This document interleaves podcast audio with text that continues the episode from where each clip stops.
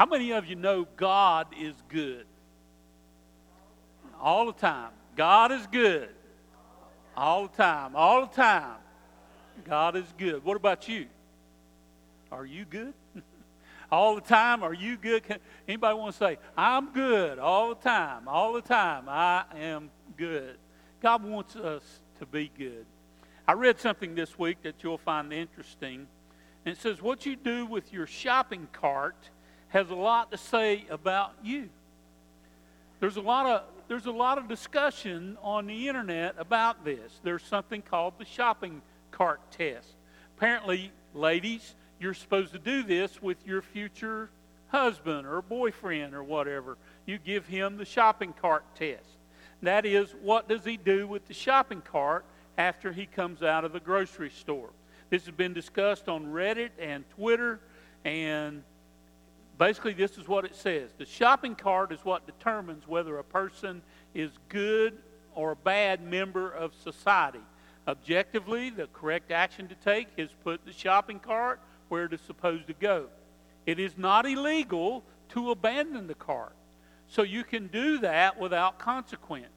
Therefore, the shopping cart presents itself as the apex example of whether a person will do what is right without being forced to do it. No one will punish you or fine you. You can gain nothing by returning the shopping cart. So you must return the shopping cart because it's the right thing to do. Now, ladies, they also say if you're looking for someone to date, that you need to take them to a restaurant and do the waiter test. How does he treat the waiter? Uh, and does he tip well? And then take him to the grocery store and do the shopping cart test. Does he put the shopping cart back up? Finally, it says the only way to know a person's character is to secretly follow them to the grocery store and watch what they do with the cart when they're done. Now, I worked in the grocery business for a lot of years. We had a lot of cart claims. Uh, people filing claims against the store because the shopping cart got out. When you don't put the shopping cart back in the in the rack where it goes, then the wind can blow it. It can hit somebody's car. A kid can push it and start it rolling, or you can another car can bump into it and cause it to bump into another car. They do a lot of damage. There's a lot of claims against stores every year. So it it does have to say something about how good you are. God wants us to be good. I don't think that the shopping cart is the ultimate test of whether we're good or not. In the scripture, 2 Peter chapter 1, this is not our text today, but it says, make every effort to add to your faith goodness. So God wants us to be good. It goes on to say, to goodness, knowledge, and then self control, perseverance, godliness, mutual affection, which is kindness, and love. And the scripture says, For if you possess these qualities in increasing measure, it will keep you from being ineffective and unproductive in your knowledge of our Lord Jesus Christ.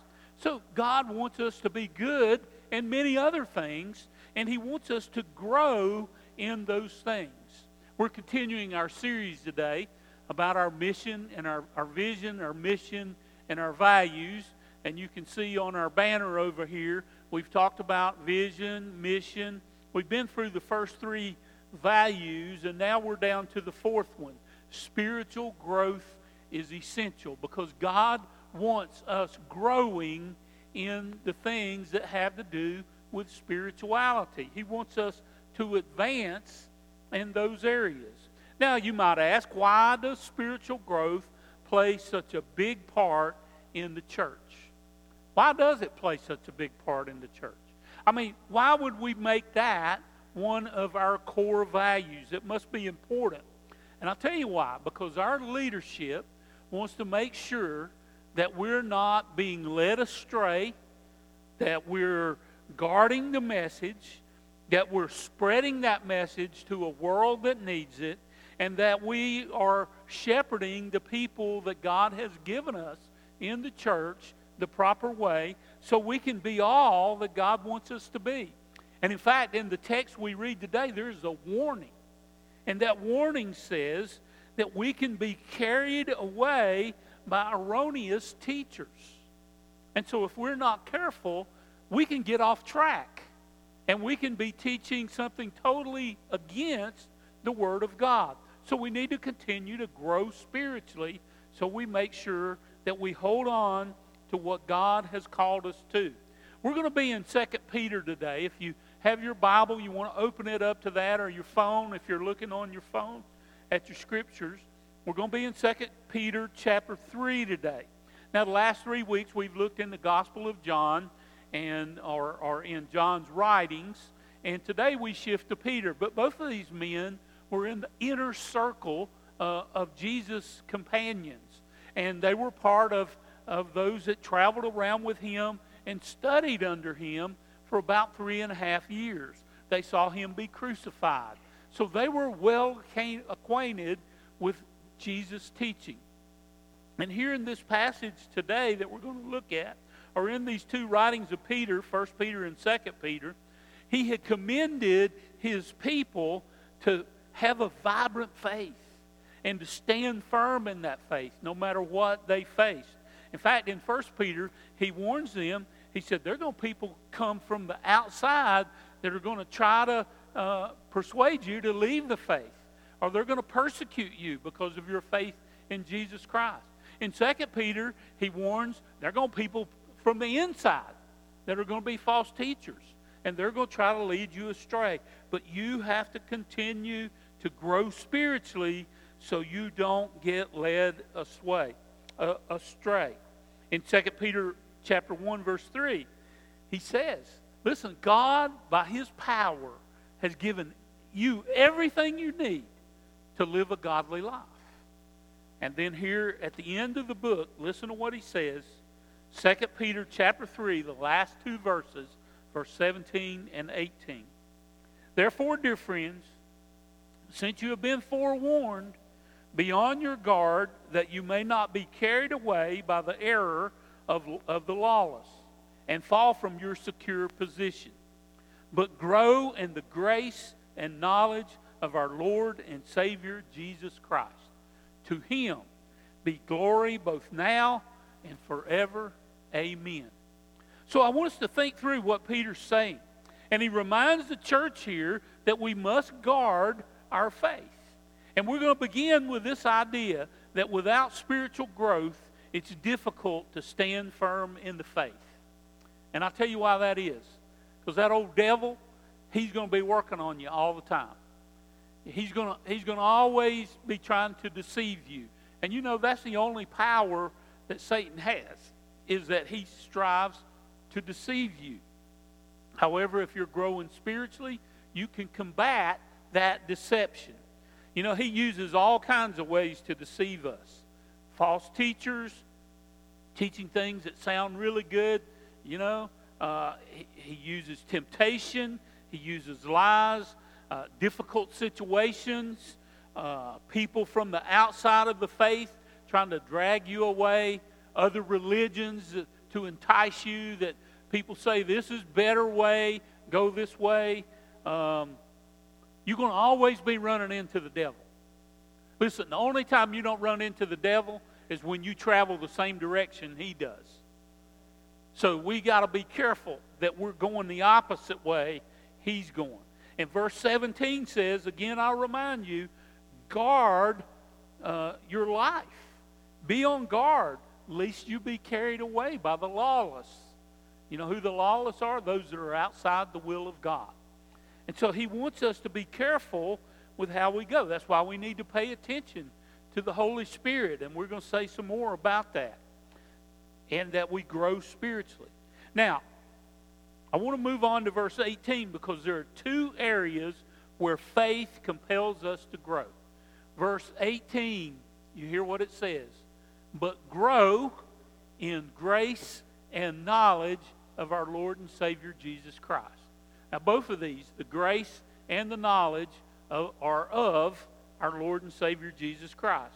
So let's think first about the grace of Jesus Christ. What does it mean to grow in grace?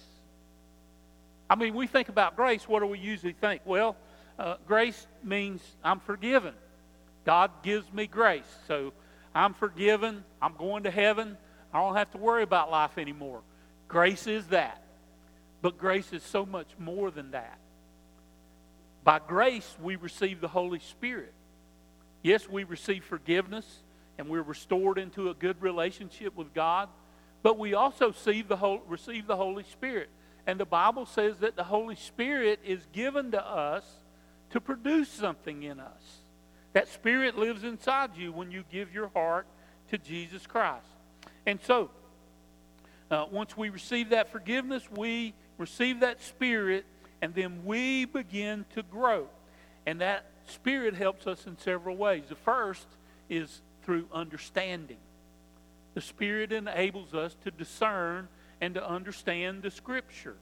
Uh, 2 Corinthians 2.14, the person without the Spirit does not accept the things that come from the Spirit uh, of God, but considers them foolishness and cannot understand them because they are discerned only through the Spirit. You know, you hear about the people that talk about uh, Christianity as being a bunch of foolishness. They don't have the Holy Spirit. They can't discern some of the things that the Bible teaches or the things that, that we do and why we do certain things. They don't understand them. They don't have the Holy Spirit. We can't blame the world for acting like the world when they don't have the Spirit of God to help them discern. That's why God left us here. So we can help people learn about what God wants them to know. Some things we can only discern through the power of the Holy Spirit. Secondly, that Spirit will help you grow in the fruit of the Spirit. Now, what is the fruit of the Spirit? Well, what is the fruit of a tree? It's what that tree produces. And so the fruit of the Spirit is what the Spirit produces in us as we grow in Him.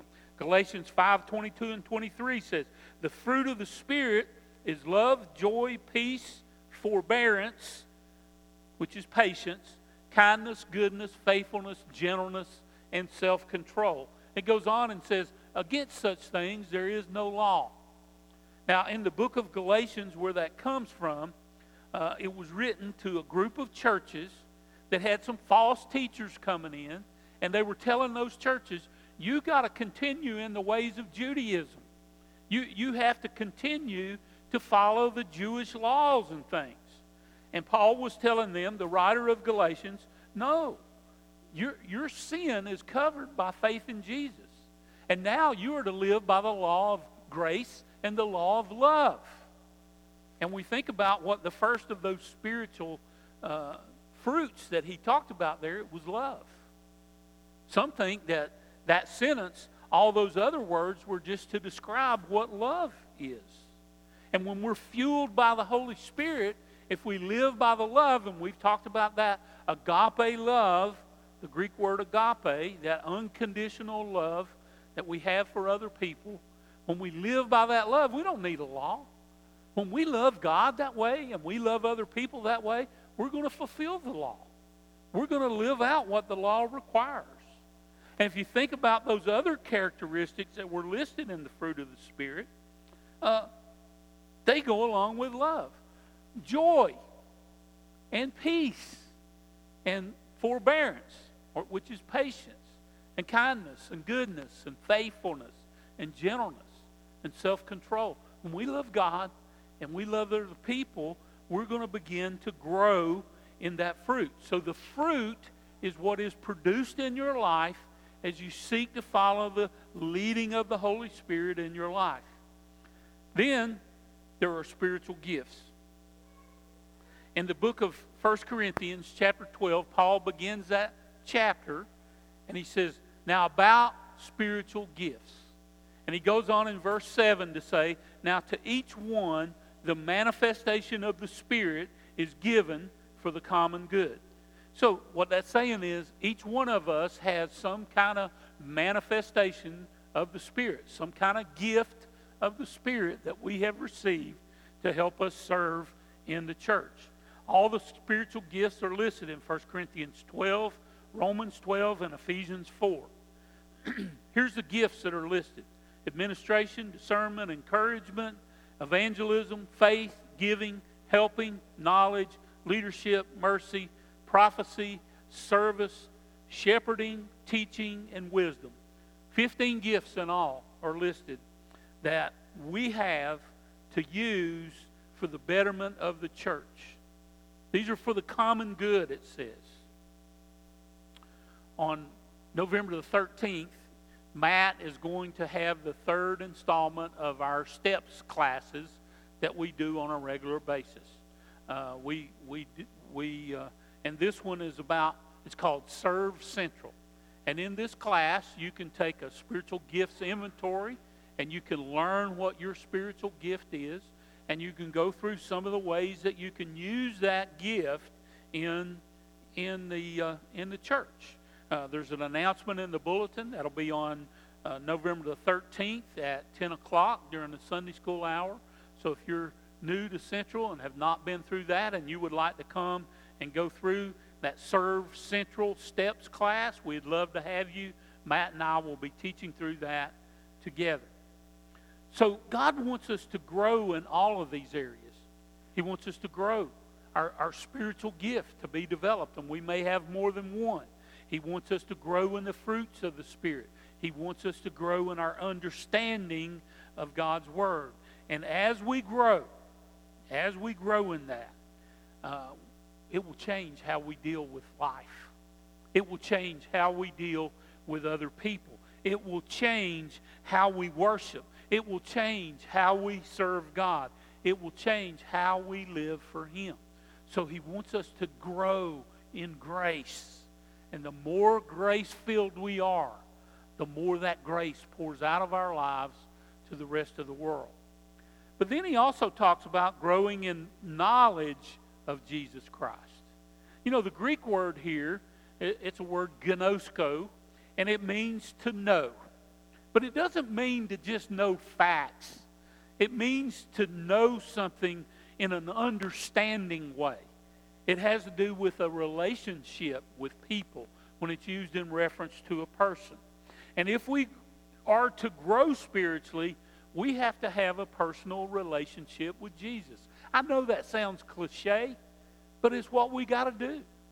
And how do you have a personal relationship with Jesus? I mean, he's not here, right? Well, you spend time in prayer with him. You, you, you pray to him, and something that we often don't do, we listen. Now, you're probably not going to hear an audible voice, but God will put thoughts into your head, or He may lead you to a passage of Scripture to study, or He may give you an idea and you'll think, wow, I'm genius. When all along it's the Holy Spirit. So when you pray, don't just talk to God and give Him a laundry list of what you want, but sit in silence and listen for Him to respond. You know, when you pray for whatever it is you're praying for, God may give you the answer if you spend time with Him listening. So we, we have to pray. We also have to get into His Word, the Bible. We have to read it. And not just reading it so we can say, I read a whole chapter in the Bible today. Big deal. What, what did you get out of it? Well, I, I don't really remember what it said. Well, then you read too much. Read what you can understand and then stop and reflect on that and think about how am I going to apply this to my life? Because that is the voice of Jesus. That is God's own voice speaking to you through that word. And if you're going to build a relationship, you got to listen. You got to hear that word. So we pray and we get into the word and then we take what we've learned and we apply it. You know, I'm sure, guys, your wife teaches you some lessons along the way, right? Over the years, you learn how to make sure, you know, they say if mama ain't happy, ain't nobody happy, right? And so we learn how to make her happy, right? And how do we do that? Because we're in a relationship with her. We should learn how to make God happy. We should learn how to be that goodness that he talks about. And that doesn't just mean you put the shopping cart up when you get through at Walmart. It means you live a life of goodness that reflects His goodness to the world. Now, this takes discipline. I know it takes discipline. You, you have to figure out a way to have a, a devotional time every day. At least that ought to be the goal. Yes, every day that we get into the Word and we pray and, and we talk to Him and we strive to, to uh, get to know Him better. Listen, if you'll invest in this relationship, it will be the best relationship that you ever have in your life. And so God calls us to grow in grace and knowledge of Jesus Christ. In her book, Amazing Grace, Kathleen Norris tells about a friend of hers. His name was Arlo. He was a Christian guy, but he had cancer. It was terminal. He was laid up, and her and her husband went to visit him. And they told Arlo, they said, We, we know we can't do anything for you, but we're here to comfort you and to pray with you. And he said, I appreciate that, but I want to tell you a story. He said, When I got married, I was far from God. Didn't care anything about God or any of that Jesus stuff. And uh, my wife and I got married, and my uncle came to us with a wedding gift, and it was in a nice box, and it was a leather bound, expensive Bible. And he gave us that. It had it was embossed with their names on the front, gold embossed on the front. And he said, when we got home from our wedding, we took that box and we put it on the shelf up in the closet, and we never opened it up. We never even thought any more about it. We wrote him a thank you note, but every time my uncle would see us, he would say to us, Have you looked at your Bible? Have you read your Bible? You know, how you like the Bible? And they would always say, Unc, you know, we, we, we like the Bible. It's good. He said, we, we didn't do anything with that Bible. And then he said, after a couple years of being married, we, we had some problems. And these were problems that we couldn't, we couldn't find a solution to. Part of it was financial, and part of it was just other things. And he said, one day I thought, well, my uncle always said, if I ever have trouble, read the Bible. So he got the Bible down and he opened it up to the first book in the Bible, Genesis. And in front of the page of Genesis, there was a $20 bill. And he began to go through that Bible and look. And at the beginning of every book of the Bible, all 66 books, there was a $20 bill in each section. 66 books, that's $1,320. That solved his financial problem immediately. But it didn't do anything for the other problems that he had. And Arlo said, I began to read that Bible and I began to see how relevant it was to my life. And the more I read, the more I understood who this God was and who his son Jesus Christ was.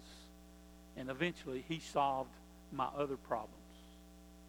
And he said to Kathleen that day, he said, As I lay here in this bed, ready to die, I am not worried one bit because I know whom I have believed in and that He is able to take me home to be with Him uh, when I die. Listen, he had grown spiritually as he had developed his relationship with Christ. And when the end came, he was ready to go. Well, there's the last part of this verse, verse 18. And it says, To him, that's Christ, be glory both now and forever. Amen. And here's our connection our spiritual growth helps reveal the glory of Christ to the world. You know, in our culture today, we try to glorify all kinds of people, right? Uh, we want to glorify movie stars, and we want to glorify sports stars, and we want to glorify rock stars. There's even today what some people would call uh, rock star preachers, and and some people want to glorify them as though they're you know there to be worshipped. But you know, there's nobody greater than God. Nobody is worthy of glory more than God. Now, it's hard to see the glory of God today. But the glory of God is seen in his story. And we find his story in the Bible. is seen through how he's dealt with mankind justly and lovingly throughout the ages, and how he's revealed himself to his people. You know, back in the days of Moses, he revealed himself in what the Hebrew people called the Shekinah. The Shekinah glory was the presence of God manifest in a luminous way. He led the people through the wilderness after they came out of slavery in Egypt in a pillar of fire by night, and the Bible says a pillar of cloud by day. Then, when they built the temple in Jerusalem eventually, he, he, uh, he revealed himself sometimes in there as, as smoke or as fire in the temple. That was his presence being made real to the people there. But after that first temple was destroyed, he never revealed himself in that way to man again. But in the New Testament times, in our times, he has revealed his glory to us in the person of Jesus Christ. You know, when Moses would go up on the mountain to meet with, uh, with God, his face would shine with the glory of God. But as he came down out of the presence of God, off the mountain, and came back to the people, that glory would start to fade. And so Moses would take and put a cloth over his face, the Bible says, so the Hebrew people could not see that glory fading away.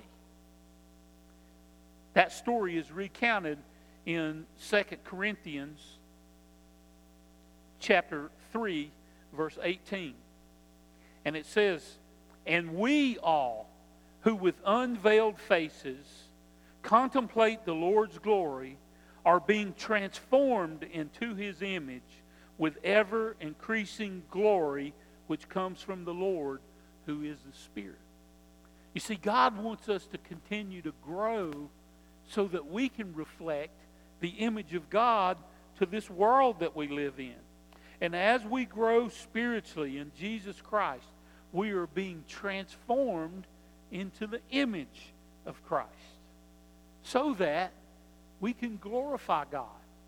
You know what the word glorify means? It means to magnify, it means to lift up and to show people the glory of God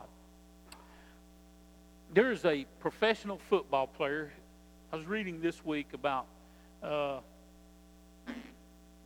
have a hard time with his name.